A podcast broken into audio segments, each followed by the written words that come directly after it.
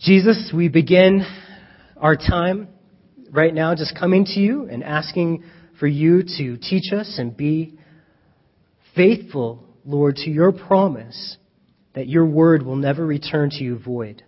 God, that your word will always accomplish that for which you send it out to do. And so, Lord, we're going to read your word, we're going to study your word, and we're going to let it, Lord, impact us. And we're going to believe it. We're going to make a choice, Father, to believe your word. Because, God, we have um, nothing if we don't have the truth of your word in our lives. So, God, we thank you so much for the, our time today. I thank you for every single person here and how, God, you have sovereignly picked them and chosen them to be here today. You've worked things out. You've worked out cars and rides and buses and so many things, Jesus, to get us, each person gathered here because you have a specific, important thing for us to learn. In Jesus' name we pray. Amen. So today's message is kind of an introduction to the book of Ephesians. Uh, we're not going to actually start going verse by verse through it yet, but we are going to kind of look at the beginning of it and kind of some other things through it. But it's called uh, "How to Be the Church," and I thought that was a good uh, title, a good subject for us to look at, uh, since this is kind of the foundational time in our church. You know, this is a real formative years of our church, the very beginning, and this is the very beginning of the first Sunday as White Flag Calvary, and so we are going to learn how to be the church a little bit from the book of Ephesians. I love church. Church is awesome. The church is awesome, even on Super Bowl Sunday. I know some people don't come out to church on Super Bowl Sunday, but hey, you guys all made it, right? And we're gonna we're gonna be there. We're gonna watch the Super Bowl, but you know, I, there's nowhere I would rather be than here in church. You know, Nathan had an opportunity to go to the Super Bowl, and he even chose, no, just kidding. he didn't choose not to. He was the next in line, and he probably would have gone, but maybe the Super Bowl, nah, I think I would actually probably rather be here at church. Now let me clarify. I love the church in spite of the church. Sometimes the people in the church get stuff all mixed up and turned around. Sometimes I get confused and treat people the wrong way, even in the church. And it's a bummer. It's a real bummer when the church isn't all it's supposed to be, isn't all it's cracked up to be. Kind of like the churches that posted these things. You know, the church that had a, a low self-esteem support group. And they had this in their bulletin. They said, the low self-esteem support group will meet Thursday at 7 to 8.30 p.m. Please use the back door. or the, the ones that said in their bulletin, you know, scouts are saving aluminum cans, bottles, and other items to be recycled. Proceeds will be used to cripple children. They're kind of missing. The church isn't supposed to. Hmm. Well, or how about the one that said, today's sermon, how much can a man drink? With hymns from a full choir. Or the one that said uh, in their bulletin, ushers will eat latecomers. Or the last one, Remember in prayer the many who are sick of our church and community. And it's a bummer because sometimes the church gets this reputation and where people are all sick of us. You know, because they, they're thinking, man, those Christians, they don't, they don't, they're not happy to be around. They're not fun to be around. They're all stuffy. I'm glad so many of you are wearing Broncos stuff today. I almost, well, I actually did wear Broncos stuff. It's inside there. It's close to my heart. But you know, we're not, I don't want to be that stuffy church. You know, all these silly examples can, uh, you know, really point to a serious problem, which is when the church doesn't honor God as his church should. And that's, that's a problem. And uh, you guys know that the church is not just four walls and a steeple, although we're missing the steeple. We have four walls. Um, but it's the title given by God to his adopted sons and daughters who live here on the earth. The group of them is called the church. And these adopted kids have all kinds of crazy brother and sister fights and shenanigans. Anyone have more than one child? There are fights and shenanigans.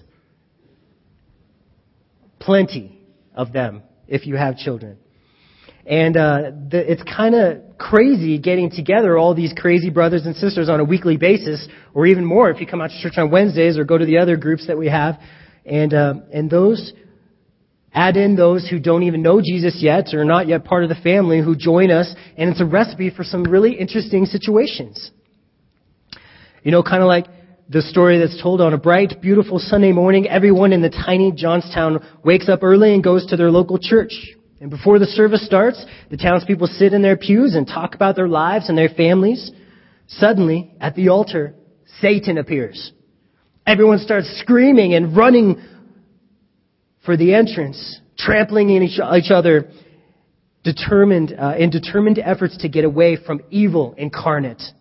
Soon, everyone is evacuated from the church except for one man, who sat who sit, he sat calmly in his pew, seeming oblivious to the fact that God's ultimate enemy was in his very presence. This actually confuses Satan. And Satan walks up to the man and, and he says, Hey, don't you know who I am? And the man says, Yep, I sure do. Satan says, Well, why aren't you afraid of me? And the man says, Nope, I ain't afraid. Satan, perturbed, said, And why aren't you afraid of me? The man said, Well, I've been married to your sister for 25 years.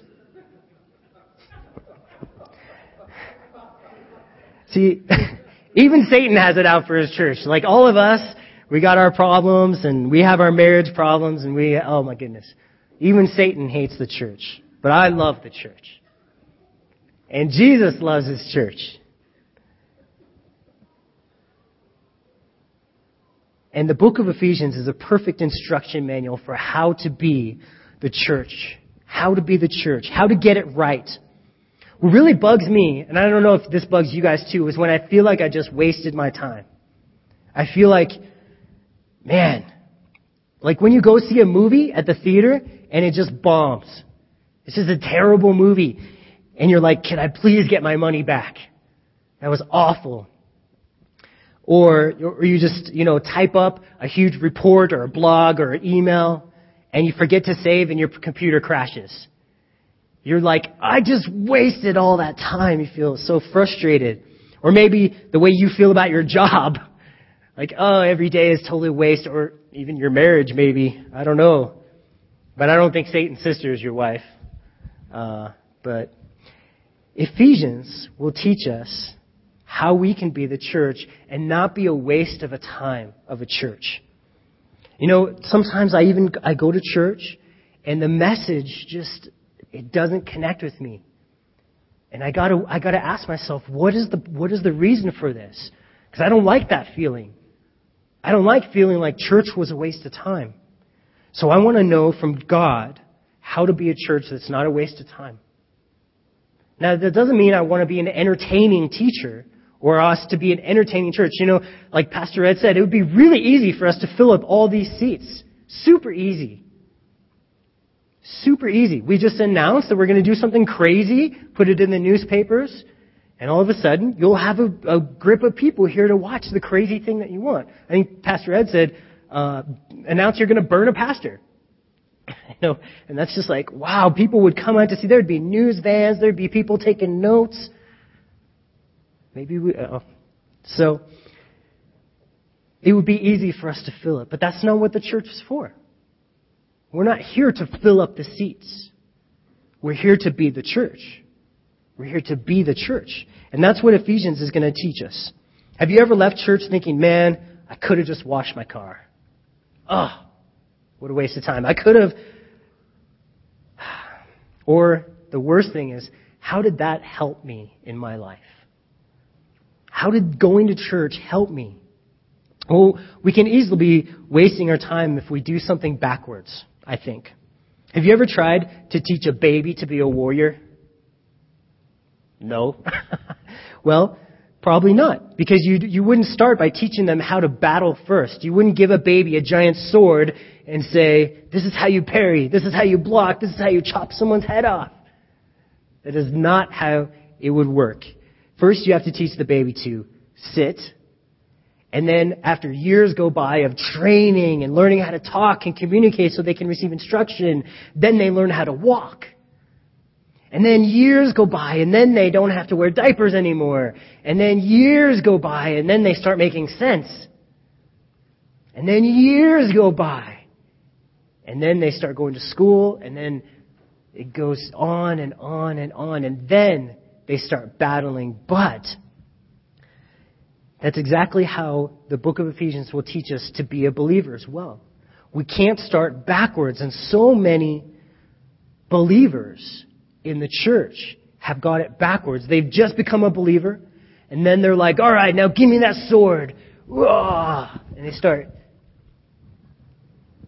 messing around and trying to think they're in this battle, and they've forgotten the first steps. They've forgotten to just sit and learn and, and abide with the Lord. So the first three chapters of the book of Ephesians, as we're open to that book and as we're taking a look at it, the first three chapters are all about sitting.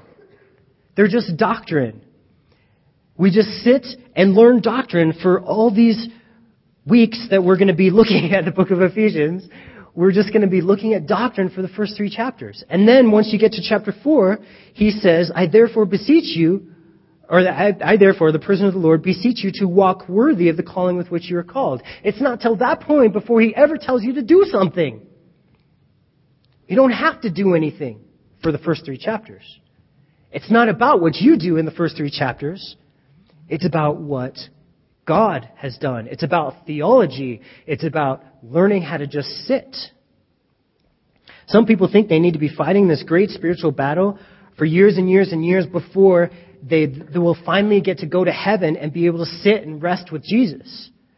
But it's actually the opposite that's true. We don't fight and fight and fight and then get to rest. We rest and sit first. And then there will come a point in time when you'll be involved in the battle. But the first step is the sitting and resting with the Lord. And so, in Ephesians chapter 2 verse 6, backing up just a little bit, Ephesians 2 and 6, it says, And raised us up together and made us sit together in the heavenly places in Christ Jesus. So sitting with Jesus is a major instruction, and as we're looking at these first three chapters, it's about sitting. And I picture a child with his dad or on his grandpa's knee, just excited to hear whatever they might say just excited, just whatever, whatever grandpa, he's always got a good story. He makes me laugh or he teaches me something and it's exciting. And if you look at John chapter 6 verse 10, in John chapter 6, and I'll read it to you, Jesus said, make the people sit down. Make them sit down. There will be much, now there was much grass in the place, so the men that sat down, and the number were about 5,000. And you guys know what happened, right? He taught these guys, and he fed them too. He took care of their needs. He took care of them. And he didn't, he didn't say, okay, if you guys want to follow me, the first thing to do is get out there and start witnessing to people. No, he said the first thing to do is sit down, let me teach you, and let me feed you. That's, that's the, the simple heart of Jesus when someone comes to know him. And the simple message of this book is that Jesus does the work of building his church by teaching them and feeding them. He does the work. You know, we don't have to do the work. You don't, I, you know, we printed out these, these postcards. And I do, don't want any of you to think that it's your job to go pass those out. Please don't think that way. But if you put, have it on your heart to invite someone, then by all means invite someone. But it is not your job, and I will never look down on you if you said, I didn't invite anyone with those postcards because I think they look weird. Or because I don't really like church, or whatever. You guys are totally free. You're free. I just, we're just here to come and, and, and learn from the Lord and, and let Him feed us. Isaiah chapter 40 verse 31 is a really uh, common and familiar verse to us, and you guys have heard songs and everything. It says, But those who wait on the Lord shall renew their strength. They shall mount up with wings like eagles. They shall run and not be weary, and they shall walk and not faint. And that message of that verse is so counterintuitive to think that something can get done by us just sitting.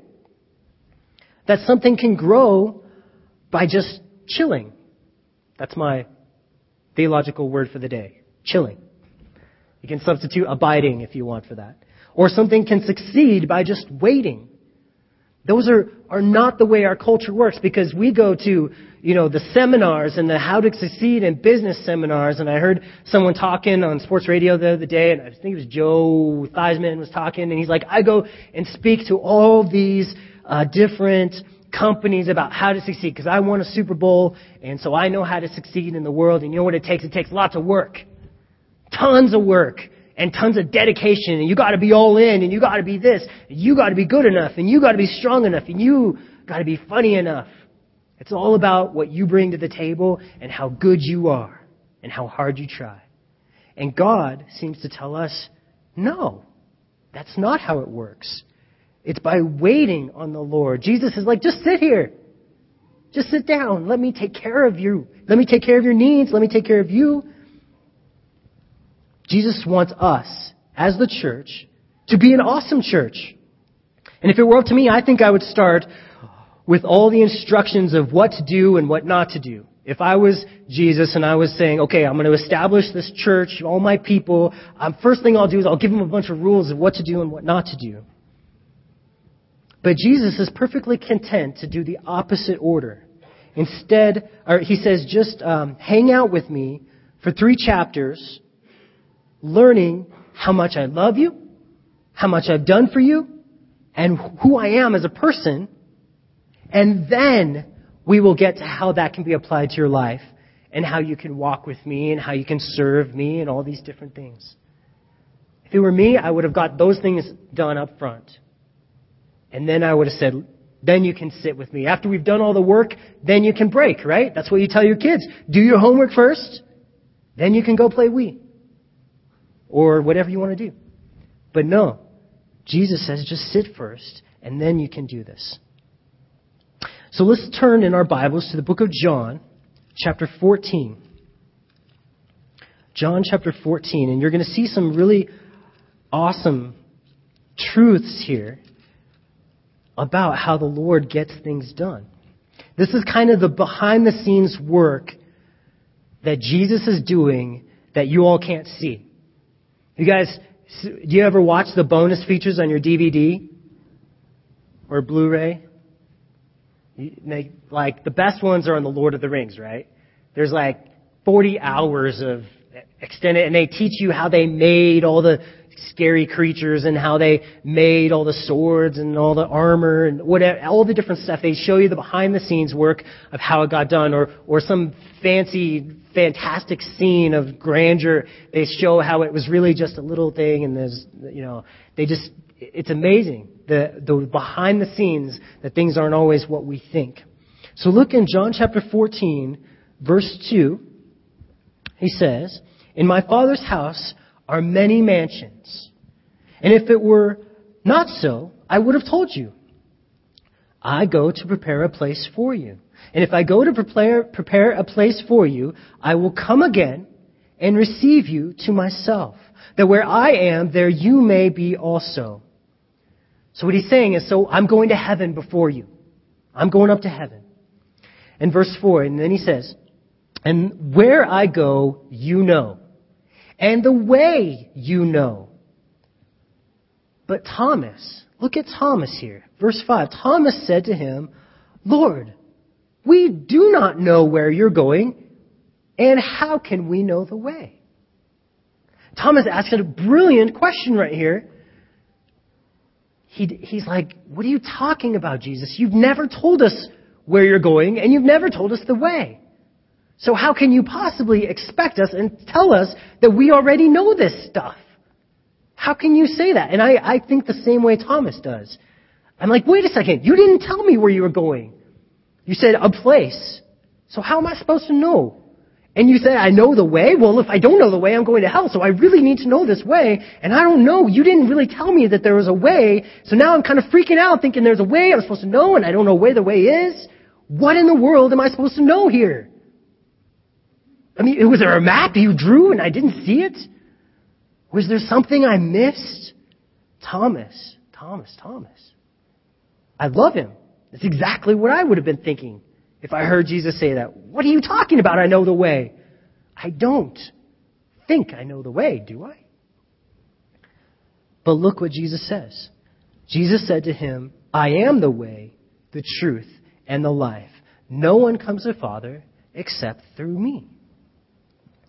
All the disciples had been doing was sitting with Jesus, watching Jesus, counting bread for Jesus, walking around with Jesus, going to church with Jesus, going to parties with Jesus. At least that's what they thought they were doing. That's what they thought was going on. Was all these surface things that they were just hanging out with Jesus. But behind the scenes, we get, we get like the DVD bonus pack here. We get to see what was going on behind the scenes. In reality, they were being changed by Jesus. They were being discipled by Jesus. They were developing a connection with the source of life and truth. They were becoming one relationally with the way. Why was this so important? Because they, if they knew the way in their hearts, they would never get lost when Jesus wasn't around anymore. If they knew the way from the inside, then it wouldn't matter what the outside looked like. They would always be able to go. It's like you're flying an airplane, you know they can fly an airplane in the fog, right? It's always blown my mind. How do you do that? It's fog. You can't see. What do you? And they just have all these dials and numbers. How, what if does one of those mount, dials say mountain in front of you? I don't know. Uh, none of them are like a video game screen. They're just dials and stuff. How do you know if there's a mountain in front of you? Well, but that's what's going on here. Jesus wants us to have a compass, a, a direction, a way that's completely separate from what you see. A way that can guide you to where He's taking you. That's completely other than what you can figure out, what you could read on a map, what you could know. It's got to be different. It's got to be something different. And how did it come to these disciples? By spending three years chilling with Jesus going to parties with him, whatever. That's how it came to them.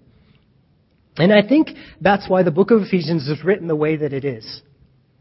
Jesus wants us to become so familiar with him and his character and his heart that when we walk and stand and do all the other things that the church will do, we will never stray away from the way.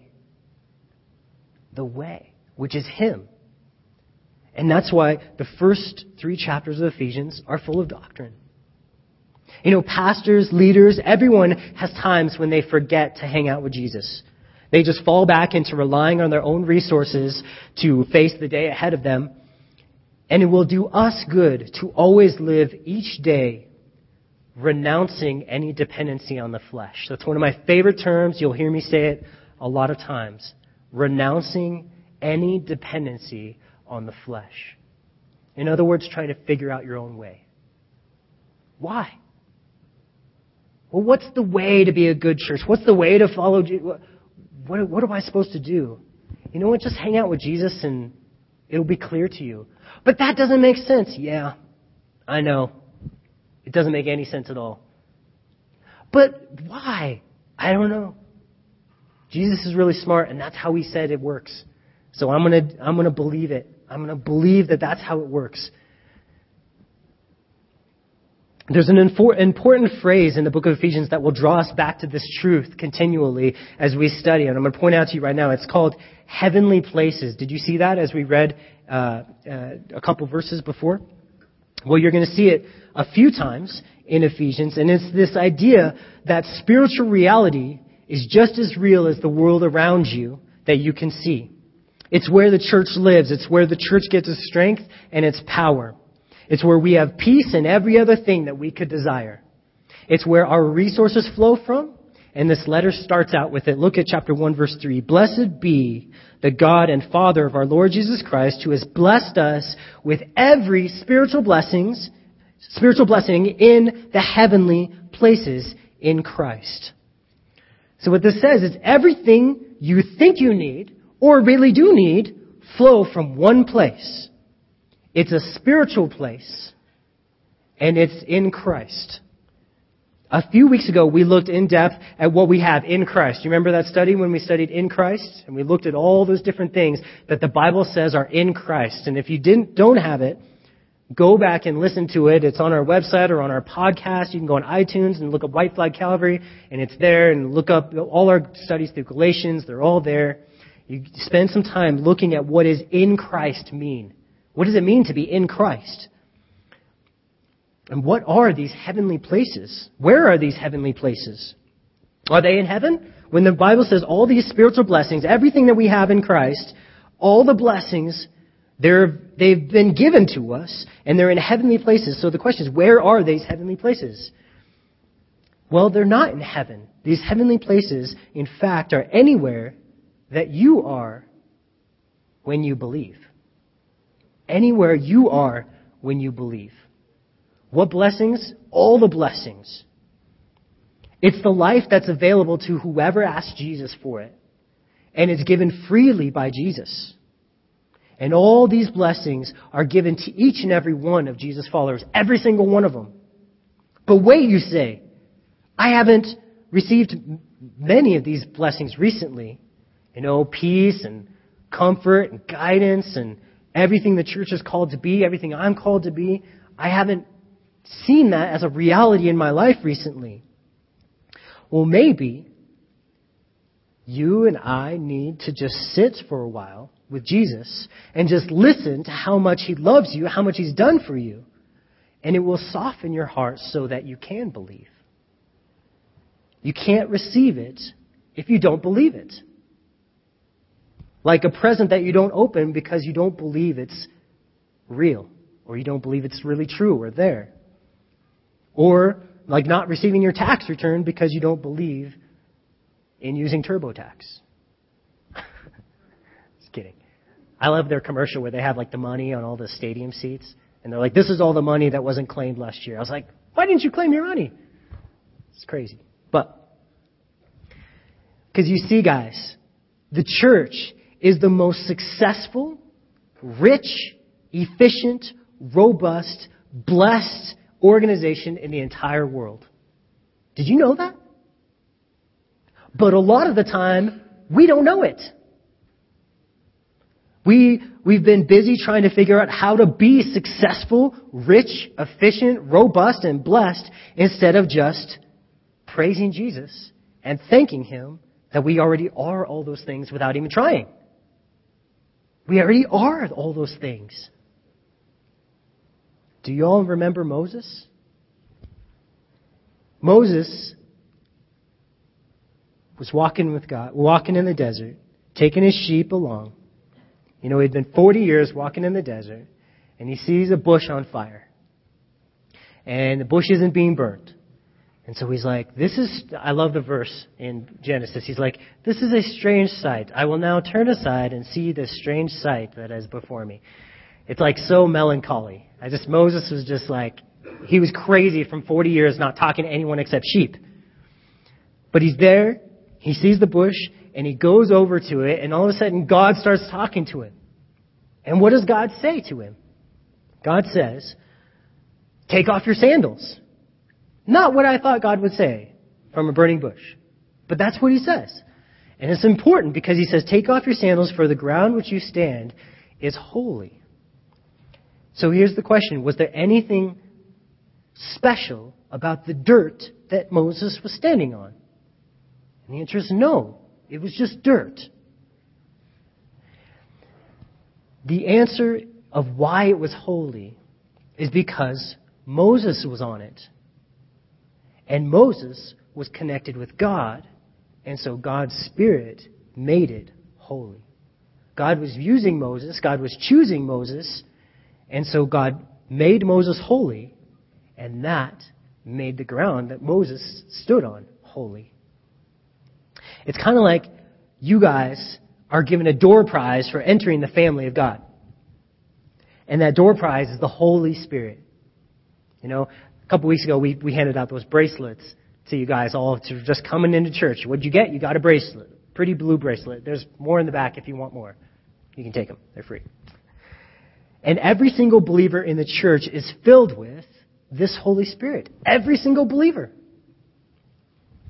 And he is the embodiment of every single blessing that is found in the presence of Jesus in heaven.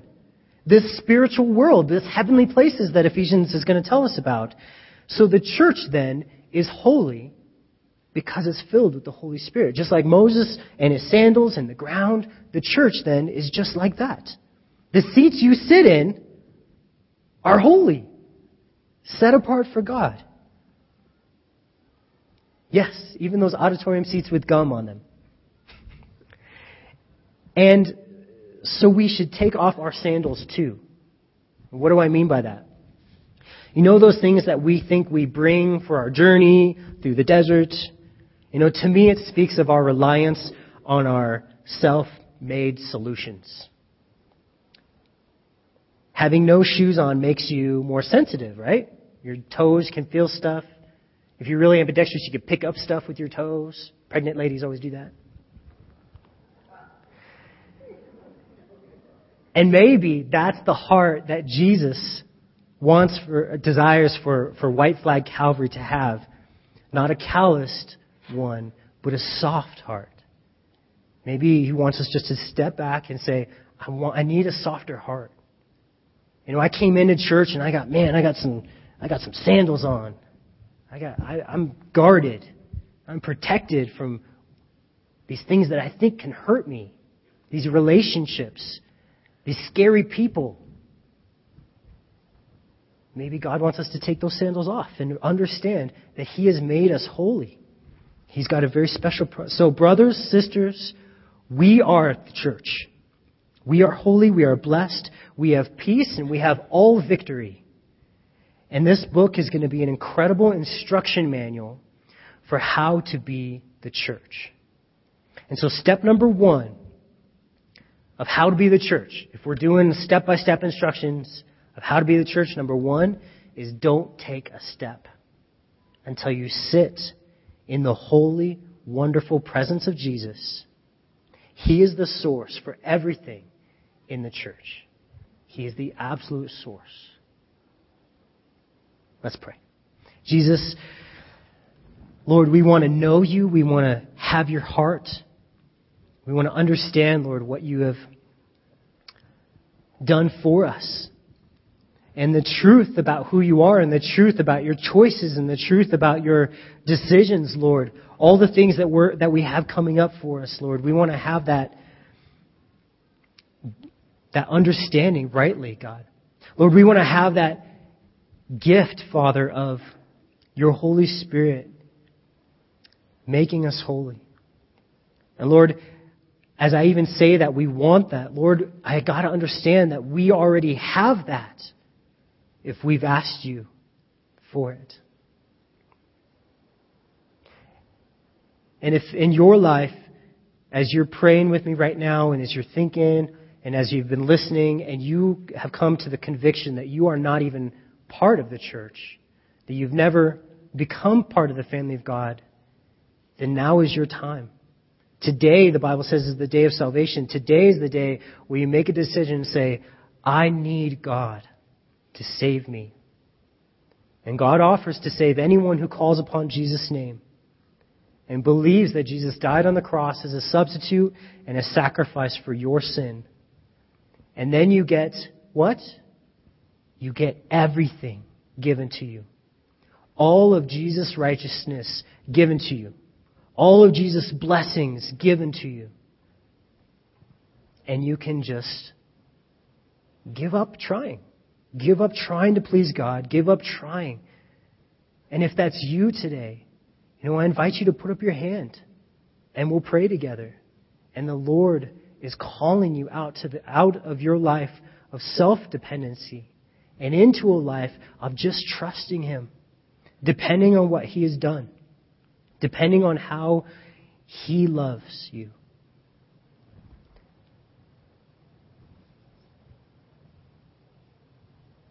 Amen, brother. So just pray with me as we pray this. Jesus, I believe in what you have done for me. Jesus, I need your help so much. I am tired, God. of trying to earn your blessings. And Lord, I believe you died on the cross for my sins. And I receive that forgiveness that you offer to whoever may ask you.